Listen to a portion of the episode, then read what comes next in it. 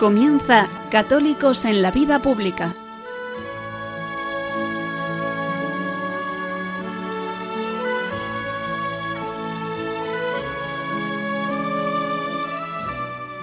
Un espacio dirigido en Radio María por Luis Zayas.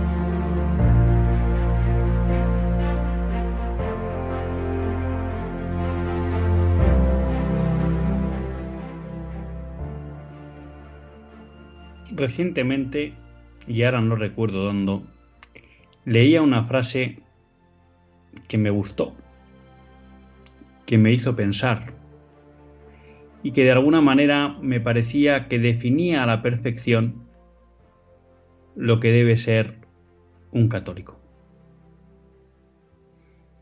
Un cristiano que no goza con la virtud, con la vida, con la creación, no es auténtico, es una caricatura. Y me parecía traer a colación esta reflexión teniendo en cuenta que el próximo miércoles celebramos el Día de Todos los Santos.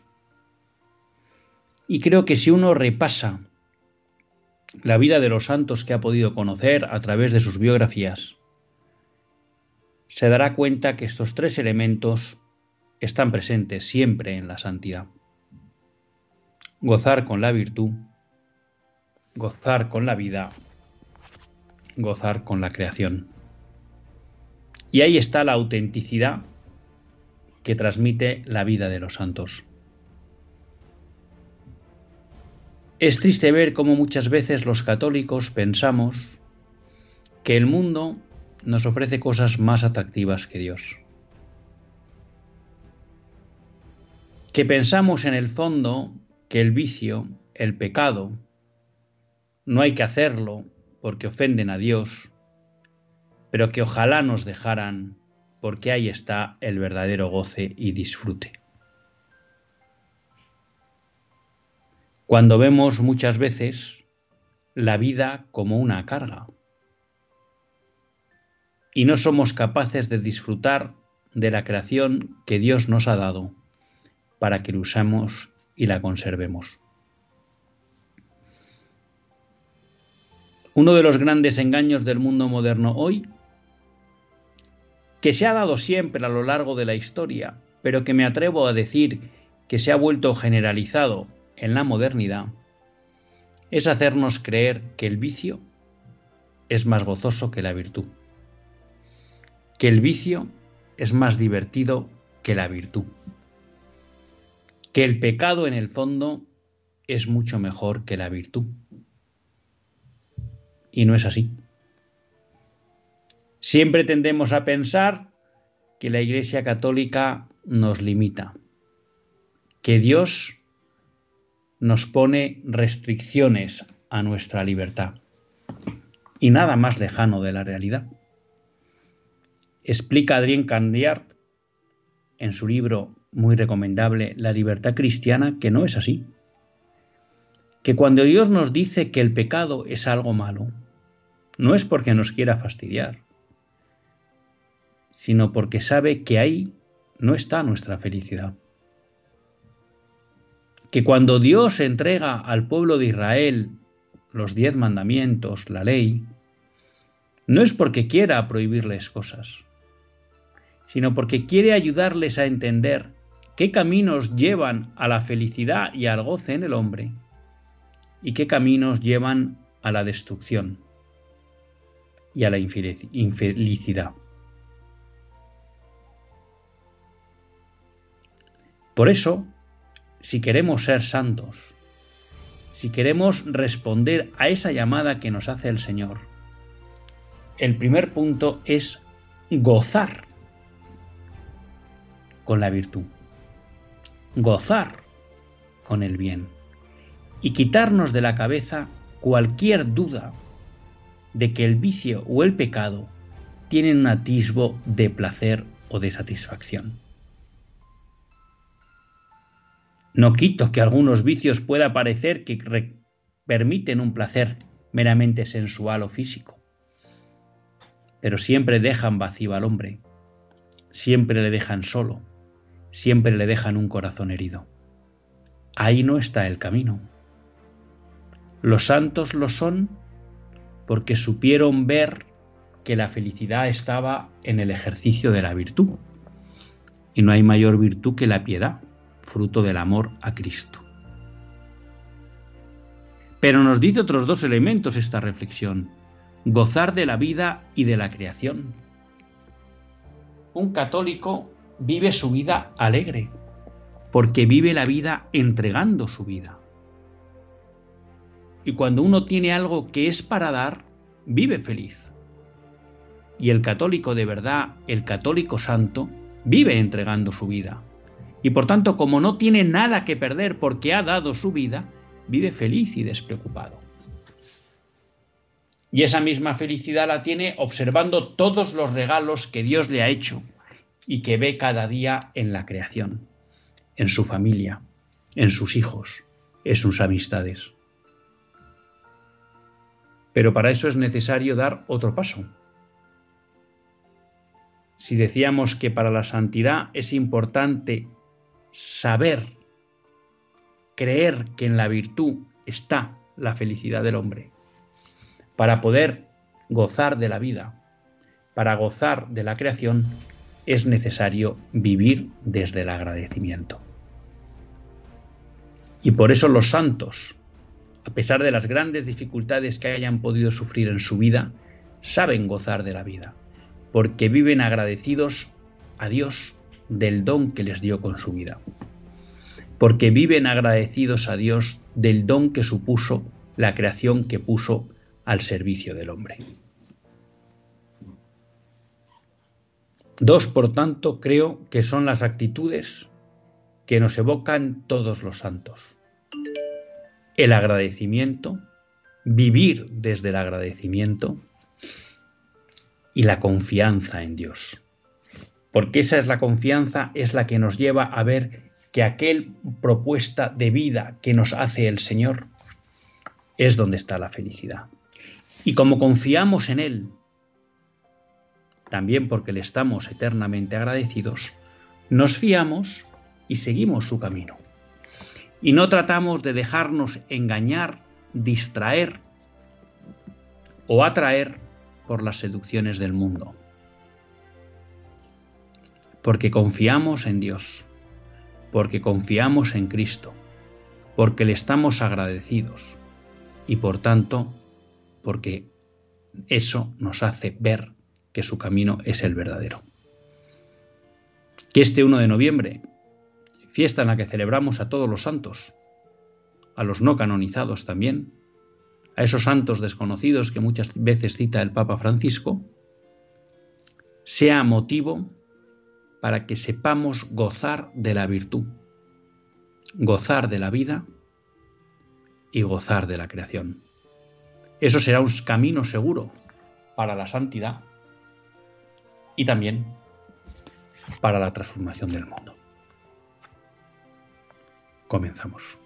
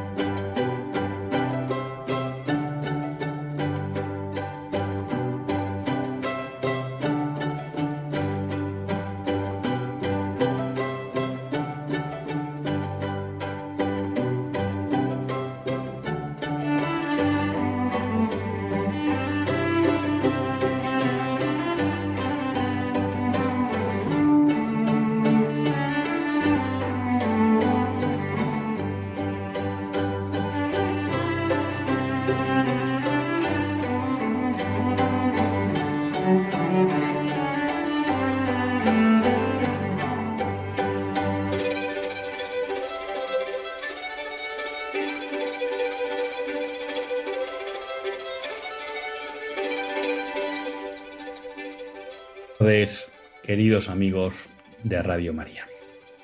Un lunes más volvemos fieles a la cita con todos ustedes en los estudios centrales de Radio María.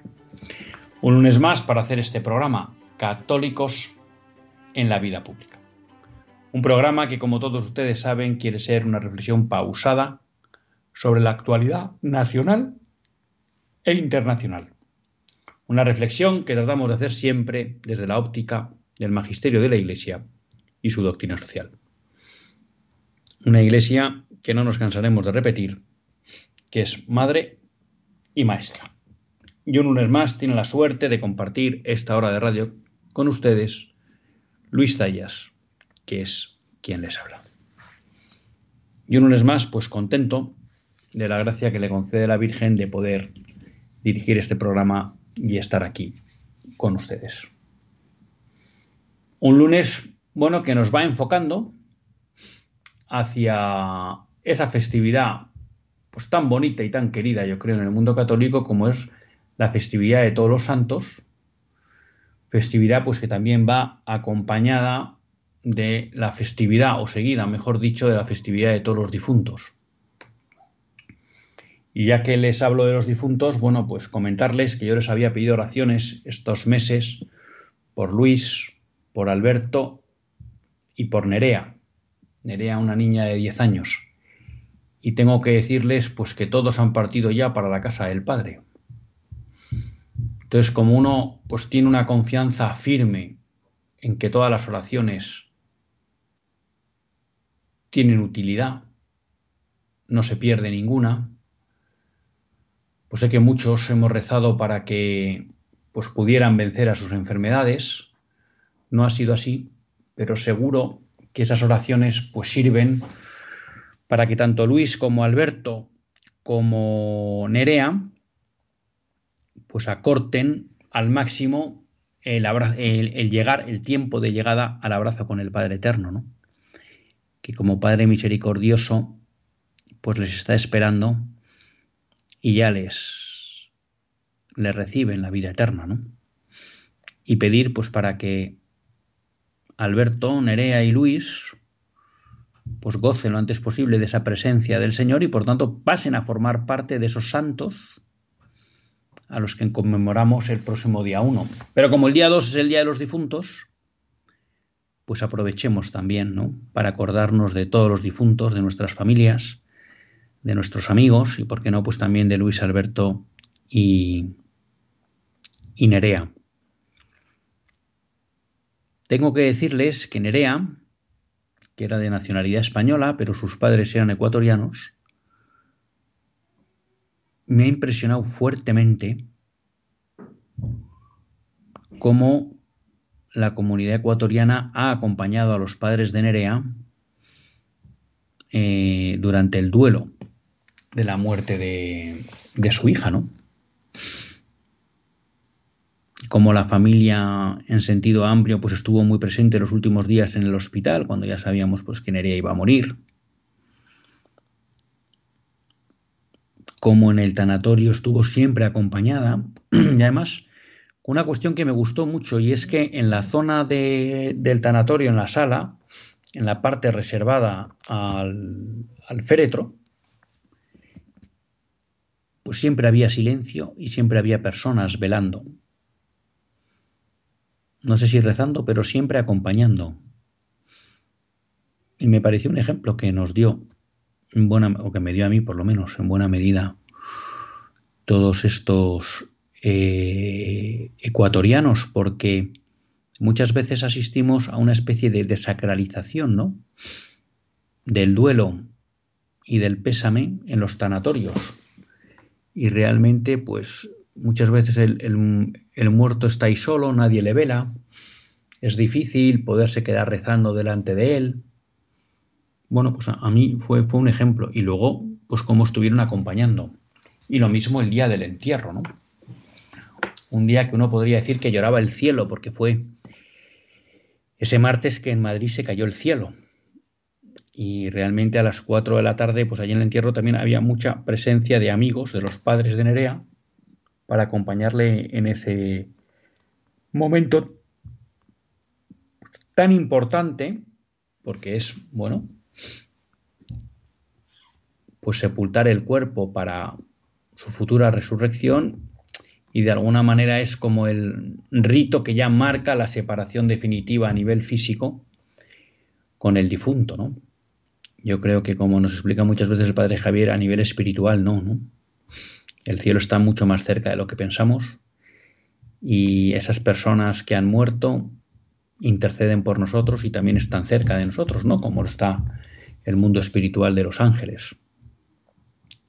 Entonces, bueno, creo que esa reflexión que, que, leíamos, ¿no? Un católico que no es capaz de gozar con la virtud, con la vida y con la creación, es una caricatura de católico. Bueno, pues que esta reflexión nos ayude para celebrar el Día de Todos los Santos y, por qué no, también que sirva para acordarnos de nuestros difuntos.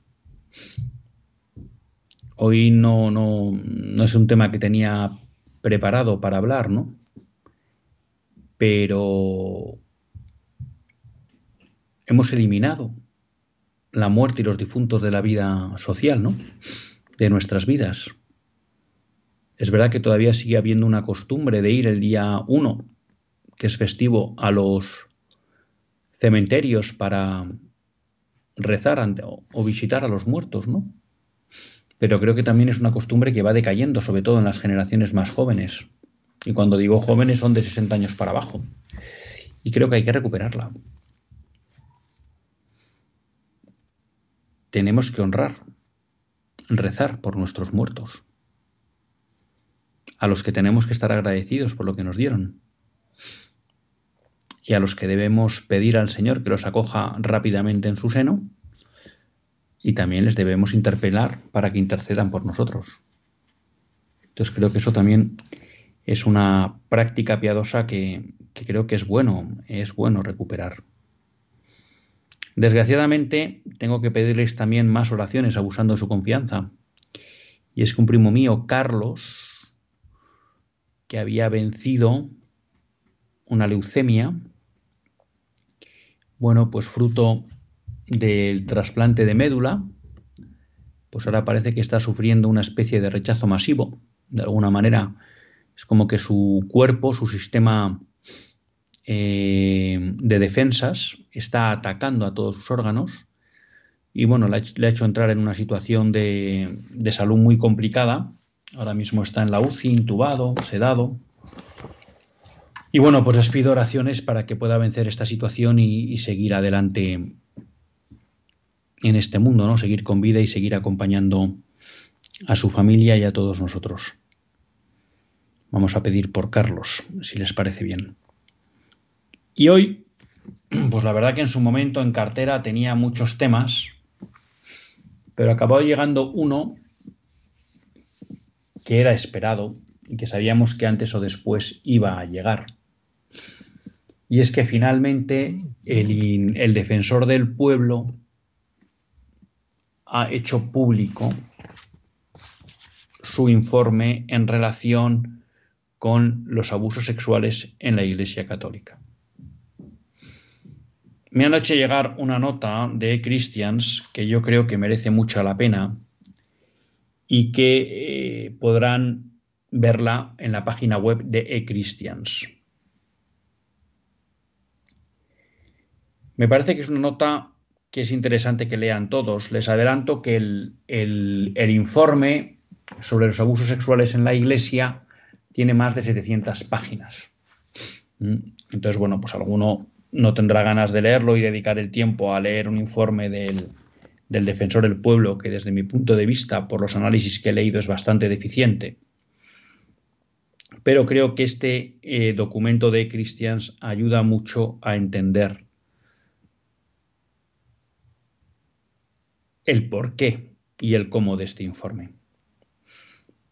En el documento que publica eChristian, es un documento de ocho páginas, lo primero que dice es trata de explicar un poco los antecedentes y eh, detalla las acciones que ha llevado a cabo eChristians ante este hecho insólito desde su punto de vista e injusto de que el Parlamento español pidiera al defensor del pueblo que elaborara un informe sobre los abusos en la Iglesia Católica.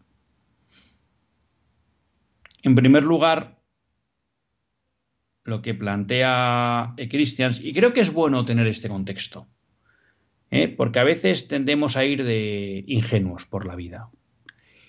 Y sin negar las responsabilidades que pueda haber en la Iglesia, y sin negar que siempre es bueno que la Iglesia trate de conocer cualquier víctima que haya habido y de reparar el daño que ha sufrido y de castigar, si se puede, a quien lo infringió, tampoco tenemos que ser ingenuos ni bobaricones. ¿no?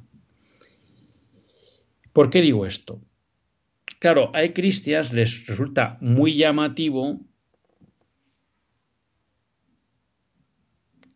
que el Parlamento español le plantee al defensor del pueblo que haga un estudio, un informe sobre los abusos en la Iglesia Católica cuando según el informe de la Fundación ANAR,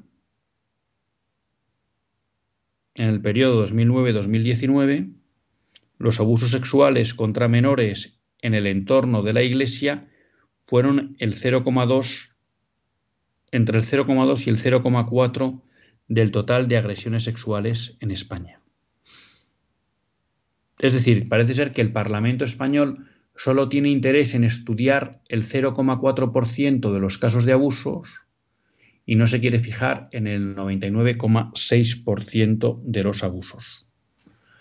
Claro, esto solo tiene sentido si entendemos lo que señala E. Christians en la segunda parte de su informe. Y es que el informe del defensor del pueblo es el primer paso para intentar crear una especie de causa general contra la Iglesia. Porque si de verdad lo que le preocupara al Parlamento español es los abusos en general que se sufren en la sociedad española por parte de los menores, y sabiendo que el 99,6% de esos abusos se realizan fuera del ámbito de la Iglesia, lo que le hubieran pedido al defensor del pueblo es un análisis completo de esta situación. De hecho, leía recientemente que España es el único país, lo dice, perdón, lo dice el propio informe de Cristian, ¿no? Es el único país donde el informe sobre esos abusos por parte de poderes públicos ha hecho exclusivamente sobre la Iglesia Católica. En Alemania, el Parlamento encargó de investigar abusos en todos los ámbitos sociales. En Australia, en todas las religiones, no solo en la católica. Por tanto, lo que nos sitúa este antecedente que señala eh, Cristian es que claramente hay una tendenciosidad en este encargo que realiza el Parlamento español al, defensor del pueblo, que es tratar de dañar la imagen de la Iglesia y claramente tratar de abrir una causa general contra la Iglesia.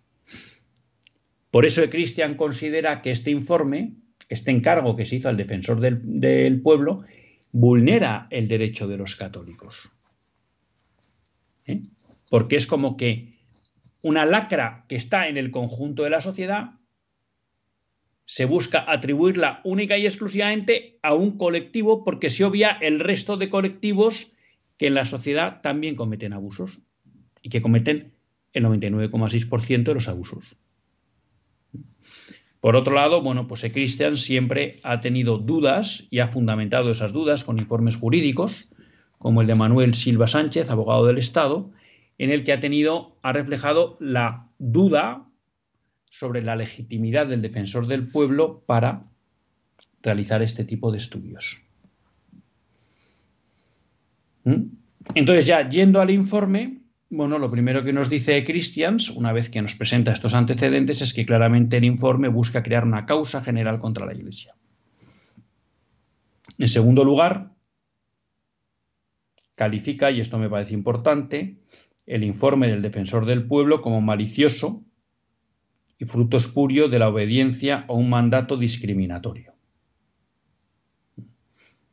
El defensor del pueblo debería haber dicho al Parlamento que a él lo que le corresponde es estudiar los abusos a menores en el conjunto de la sociedad española.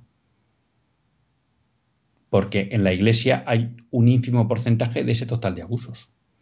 Y que por tanto, a la vez que estudia los de la Iglesia, estudia los del conjunto de la sociedad. Porque es la lacra de los abusos la que hay que erradicar. No solo la lacra de los abusos en la Iglesia Católica. ¿Mm? Bueno.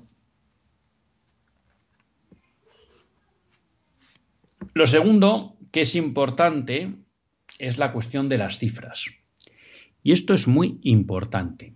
Y en este sentido, podemos decir que, visto que no obtenían la carnaza que necesitaban, se han visto obligados, me atrevo a decir, a redefinir el informe. ¿no? Porque claro, cuando uno le dicen, a uno le dicen que le van a presentar un informe sobre los abusos de la en la Iglesia Católica, bueno, al menos lo que espera es, oiga, deme datos concretos, haga un análisis, pida a las personas que han sufrido esos, esos abusos que denuncien, pídele, pídale y que los denuncien al defensor del pueblo y que expliquen su caso y que denuncien a los culpables, pídale a la Iglesia que le, los, que le aporte los datos de los casos conocidos de abusos y de las denuncias, patatín patatán. Claro, el defensor del pueblo hace esto y solo es capaz de identificar 487 casos en un periodo de 90 años porque les tengo que decir que el defensor del pueblo ha hecho un estudio desde el año 1930 al año 2020. Entonces, claro, si en 90 años hemos encontrado 487 casos, a los que podemos sumar 1430 que le ha comunicado la propia Iglesia al defensor del pueblo, claro, estamos hablando de 1917 casos. 1.917 casos en 90 años. Una vergüenza que hubiera habido solo un caso. Un horror que haya habido un solo caso. Algo totalmente execrable que haya habido un solo caso en la Iglesia Católica. Pero claro, esto no da para una campaña. Porque ustedes entenderán que números redondos, 2.000 casos en 90 años da a 20 casos por año. 22 casos por año. Con el abundante clero y población religiosa que ha tenido España durante esos 90 años, está claro que es una ínfima, ínfima proporción de los miembros de la Iglesia Católica los que han cometido abusos execrables que hay que lograr que sean cero. Pero claro, esto no da para una gran causa general. Entonces, claro, como no nos daba el tema, entonces hay que rellenar el informe. ¿Y cómo lo hacemos? Haciendo una encuesta. Entonces va el defensor del pueblo y hace una encuesta. Y uno dice, ¿por qué hace una cuesta? Claro, porque con 487 no vamos a ningún lado. Entonces esto lo tenemos que hacer crecer. Entonces nos cuentan que han hecho una encuesta de 8.000 personas, que de esas 8.000 personas más o menos sale un 1,13% de abusos en el ámbito religioso. 0,6 serían cometidos por sacerdotes, y otro 0,53 pues, por asalariados laicos, pero que trabajan en los ámbitos religiosos. Con lo cual, ahora sí, ahora ya podemos montar el show, ahora ya podemos montar el titular del país, ¿no? Si lo que nos están diciendo en base a una cuesta de 8.000 personas es que el 1,13 eh, son han sido no abusados, pues eso extrapolamos y entonces decimos que a lo largo de estos 90 años ha habido 440.000 casos. Ha habido 440.000 personas abusadas por eclesiásticos o por miembros de la Iglesia Católica. Y ya nos quedamos tan panchos. Y ahora sí tenemos el titular. Ahora ya hemos montado el caso. Falazmente. Porque es falso. Porque como explican los expertos en demoscopia, esta encuesta de 8.000 casos tiene un margen de error del 1%. Con lo cual, si tiene un margen del 1% y lo que le surge es que el 1% son los abusos, como hay un margen del 1%, los abusos podrían estar entre el 0 y el 2%. Incluso podría dar hasta que hay casos negativos de abuso, es decir, menos cero, que es imposible. Por tanto, todos los expertos explican que con esta encuesta no se puede hacer una extrapolación. Pero no se preocupen, el diario El País la ha hecho y Televisión Española la ha repetido muchas veces. Porque los datos concretos de estudios de expedientes no daban para montar la causa general. Entonces, como no daban, tenemos que buscar una justificación y hacemos una encuesta. Una encuesta que metodológicamente no se puede extrapolar, pero no importa, ya lo ha hecho el país y ya ha sacado el titular. Y Televisión Española lo ha repetido. Pero claro, ¿cuál es el problema de una encuesta? Como nos explica eh, eh que una, una encuesta expresa opiniones, pero no determina hechos objetivos. No hay pruebas, simplemente que un señor ha dicho. Fíjense, una encuesta en la que han llamado a 113.126 personas y en las que solo han rellenado el cuestionario 4.802. ¿Eh? Hay mucho gap entre las personas a las que has querido entrevistar y las personas que han aceptado. Han sido muy pocas, con lo cual, como explica Christians, posiblemente las personas que querían contestar es que tenían un interés ¿no? en atacar a la Iglesia. Porque si a mí me da igual esta cuestión o no me preocupa la Iglesia, pues no contesto a la encuesta. Menudo rollo hablar de los abusos sexuales. Ahora, si le quiero meter el cuerno a la Iglesia, y por eso Cristian se queja de que por qué no se ha incorporado junto a los datos de los encuestados preguntas como el, el partido al que votan, la ideología a la que pertenecen, porque eso permitiría saber si los que están contestando tienen un sesgo ideológico o no. Tampoco se ha querido dar el cuestionario.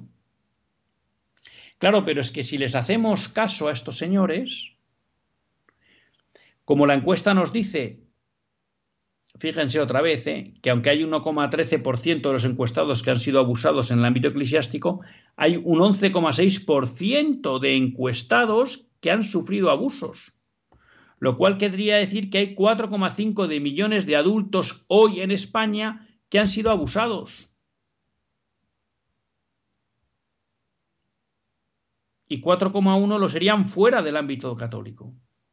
¿Ustedes se creen esas cifras? Entonces, uno de cada diez españoles han sufrido abusos. Yo creo que hay abusos pero no en esta proporción. Con lo cual, ¿a qué estamos asistiendo? A una campaña de descrédito de la Iglesia. Y aquí, si lo tengo que decir, me parece eh, muy relevante eh, el hecho de que Cremades no haya cumplido los plazos en la emisión de su informe. Y empiezo a sospechar, pero esto es una opinión personal, que no tiene ningún fundamento, que quizá Cremades estaba esperando a que el defensor del pueblo sacara su informe antes que ellos. Y me parece una pena que la Iglesia no pueda contar con el informe de Cremades para hablar de datos que esperemos que sean serios y no tener que remitirse necesariamente de momento a un informe falaz del defensor del pueblo.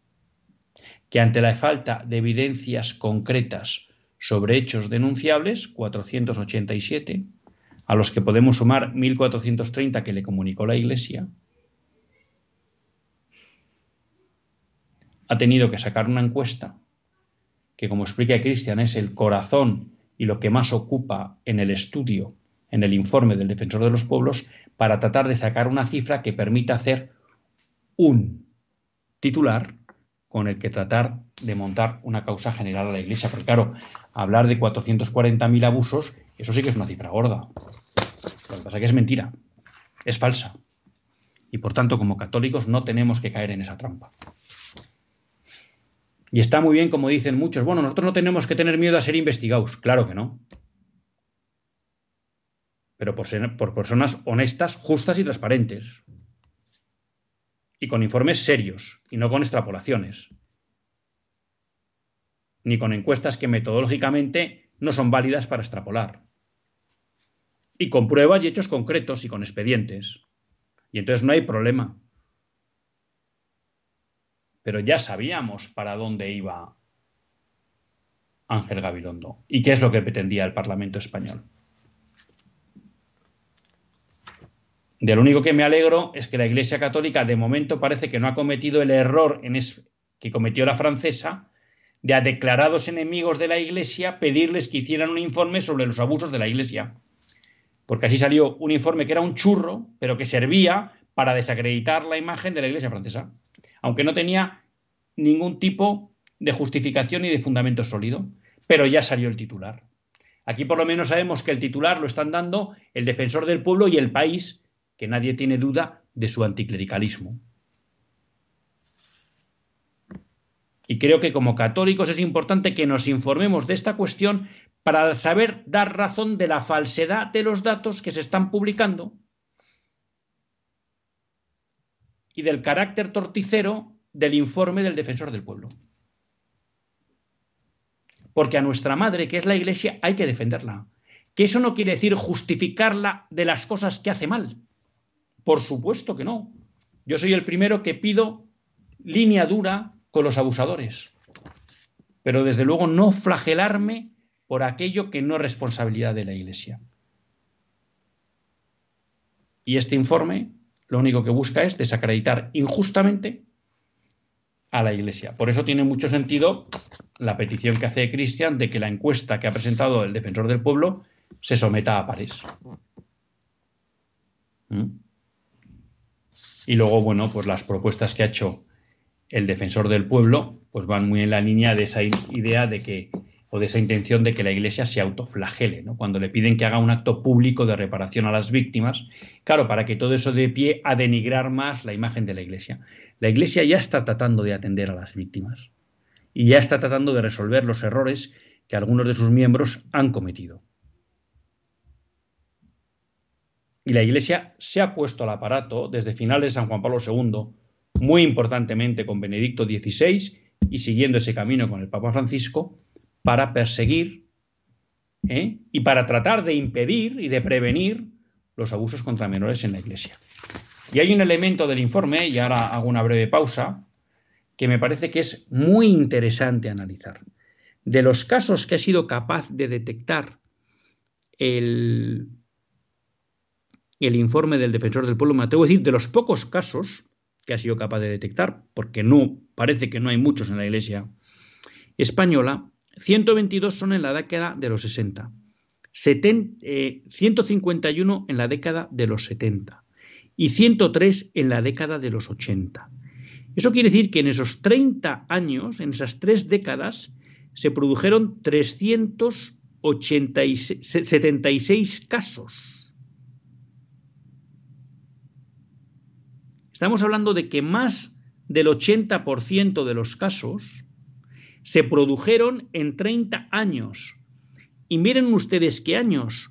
Los años, permítanme la expresión, del despelote teológico, del desastre piadoso, de la desobediencia permanente a la jerarquía, cuando fruto de la revolución sexual se puso en solfa la moral sexual de la Iglesia.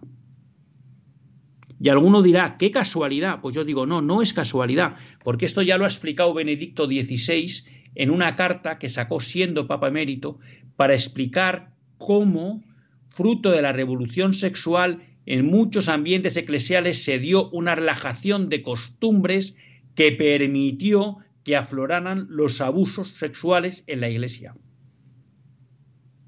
Miren ustedes por dónde, y también en España en los mismos años, los años del despelote teológico y moral dentro de la iglesia. Y cuando digo dentro es por parte de sacerdotes, jerarquía y laicos comprometidos con la estructura eclesiástica. Y en cambio, desde el 30 a los, a los 60, solo 40 casos. Y desde los 90 a los 2020, solo 90 casos. Qué casualidad. Los años de esa iglesia rigorista, los años de esa iglesia que quería cumplir con el plan de Dios, con la moral que enseñaba Jesucristo y ser fiel al magisterio, vaya usted por dónde, el número de casos es sensiblemente inferior. Y en cambio los 30 años en que buena parte de los eclesiásticos, obispos incluidos, decidieron que había que ir contra el magisterio, son los años en que los abusos afloran de manera extraordinaria y dramática.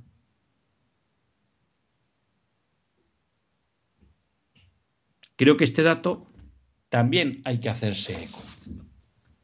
Y por tanto saber, como decíamos en el editorial, dónde está la virtud y por tanto dónde está la felicidad del hombre. Y da la casualidad que cuando el hombre vive en virtud, además de ser feliz,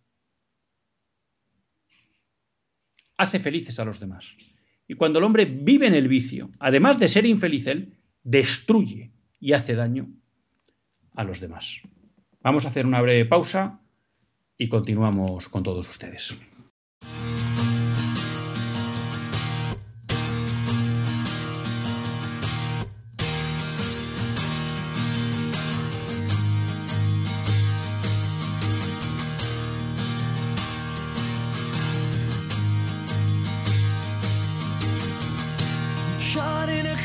Sweat, stuck splitting hairs, and drinking too much. I'm on my way to striking out. Go to sleep with the pressure of everyone watching and waiting. They're yours for the taking, but I still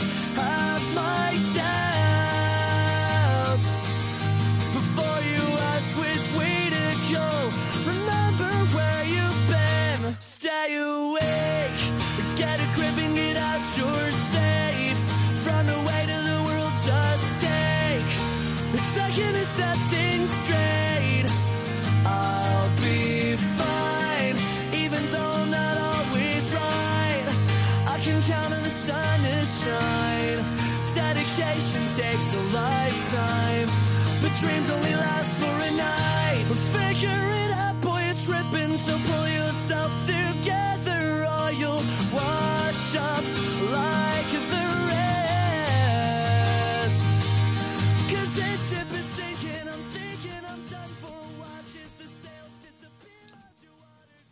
Pues cuando son las 9 menos 12 minutos en la península, 8 menos 12 minutos en las Islas Canarias, continuamos en Católicos en la Vida Pública y lo hacen en compañía de Luis Tallas.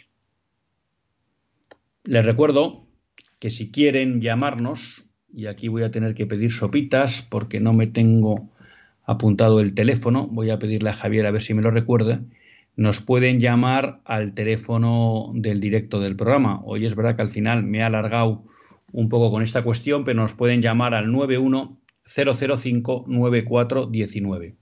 91 005 9419. Y si quieren, bueno, pues les damos, les damos paso. Tengo una noticia ahí bloqueada, mientras ustedes llaman, que mm, la voy a comentar, pero saben ustedes que es un tema que me, que me interpela mucho y que no puedo dejar zanjado en dos minutos, ¿no? Pero bueno, ya hace prácticamente un mes, el 29 de septiembre, se conocieron los datos de la matanza que se está produciendo en España con los niños no nacidos. El informe del Ministerio de Sanidad arrojó que durante el año 2022 se habían asesinado 98.316 niños antes de nacer. ¿Mm? Creo que la relación salía que uno de cada cuatro niños que iban a nacer en España fue asesinado. Este dato supone que han crecido los abortos un 9% más que en 2021. ¿Mm? Y esto verdaderamente es un drama. Es un drama, pero vamos a dar paso a María de Madrid. María, buenas tardes. Hola. ¿Qué tal, María? Hola, Luis. Eh, bendito seas. Muchas gracias. Ponte otro 10. Eh, mm, a ver cómo soy breve. Hablé, te llamé en el programa anterior que también habías puesto muchos muchos temas sobre la mesa y te dije, ¿quién nos está engañando? Y mira, de esto hablaba, de que realmente yo oí la noticia por, por, por 24 horas televisión española, buscas un poco, que no hay mucho donde hallar, pero bueno, y efectivamente eh, sonaba tendencioso el informe, después por Radio María averigüé las noticias que el informe se había basado en una encuesta tipo CIS, con lo cual no tiene nada que ver con lo que se emitió. Y la imagen, la información que como ciudadano recibí en el 24 horas en el telediario, que somos generaciones que todavía, digamos, averiguamos muchas cosas por internet buscando fuentes sanas y fiables, pero te queda un poco que hasta que no ves en las noticias no te lo crees, ¿no? Porque está siendo todo tan rápido, tan aberrante, tan complicado, tan súper es que si no crees en fuerzas espirituales y la batalla espiritual no te da tiempo a que juntes piezas y a sobrevivir. Entonces, gracias por los datos. Yo por mi parte voy a intentar mover esto porque el ciudadano de pie está agobiado trabajando muchas horas, muchas horas. ¿eh? Em, eh, no da tiempo a informarse. Yo porque estoy enferma y tengo más tiempo para la televisión y tal y todo esto intento eh, ser coherente, averiguar qué está pasando y rezar, ayudar como puedo, ¿no?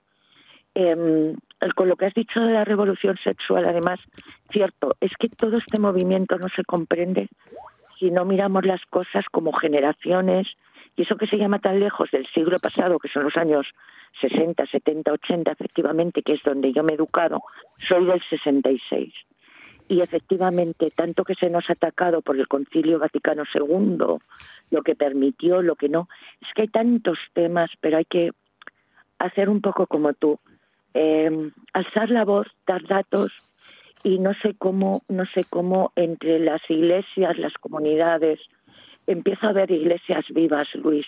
No quisiera extenderme mucho. Pues si te voy a tener que cortar, María, te, te, te, te animo a que el próximo día a ver si yo soy más diligente y os doy un poco más de tiempo porque tenemos a Desamparado de Valencia. Pero no quería quedarme en lo último que dices. Por supuesto que hay iglesias que están cada vez más vivas y que están cada vez siendo más conscientes, esos fieles, de la batalla que hay que dar y no dejarse engañar. Y claro que hay muchos eh, motivos para tener eh, esperanza, ¿no? A pesar de que haya un ambiente y un contexto general de ataque, incluso en algunos sectores de la iglesia de, de entreguismo, pero a ver si el próximo día soy más diligente, doy paso antes y María charlamos un poco más, perdóname. Tenemos a Desamparado de Valencia, Desamparados de Valencia. Buenas tardes. Hola, buenas tardes. Mira, muchas gracias Luis por todo lo que el programa pues está estupendo, la verdad que me encanta. Y encima pues también por la explicación tan buena que nos has dado de lo de los abusos para la Iglesia que la verdad es que tienes mucha razón en todo y está todo tan mal que me alegro del programa. También quería hacerte una pregunta. El lunes pasado diste sobre un libro de lo del Big Entonces no me apunté cómo se titulaba y quién lo escribía. Yo digo, a ver si se acuerda y me lo puede dar. Fenomenal. Pues yo te lo digo. Desamparados. Bueno, pues muchas gracias, Miro. El, libro era Nuevas evidencias científicas de la existencia de Dios. Nuevas evidencias científicas de la existencia de Dios. y lo escribió José Carlos González Hurtado. José Carlos González Hurtado, que es el presidente de WTN y ha sido publicado, editado por Voz de Papel, eh, una editorial del grupo Libres, Libros Libres, que dirige Alex Rosal y que hace una labor impagable en el ámbito editorial. ¿no? Eh, bueno, os agradezco a María Desamparados los, los, eh, los calificativos tan positivos sobre el programa.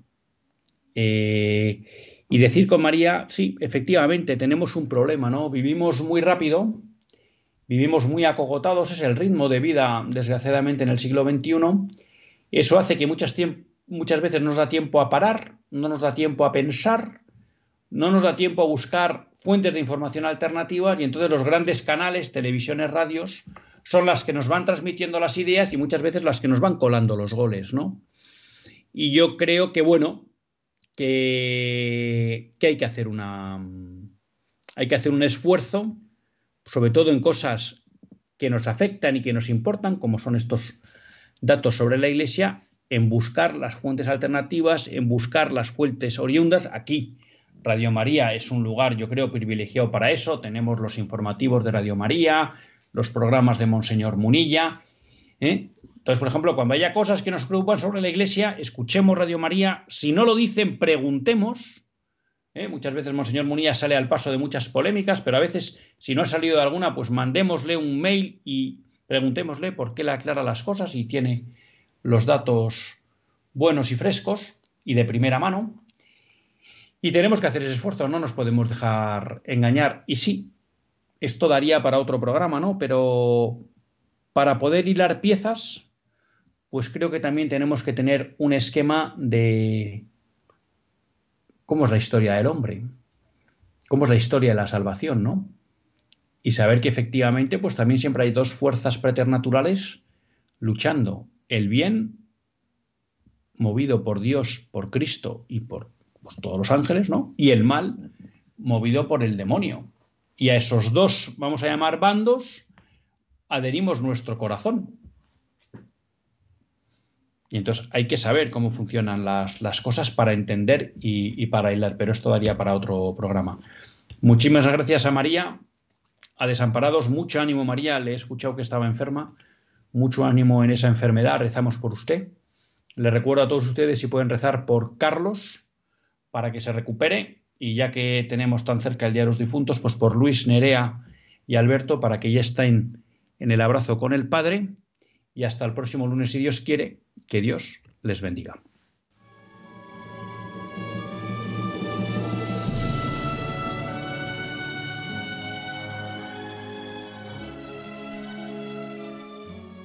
Así concluye Católicos en la Vida Pública, un programa que dirige Luis Zayas.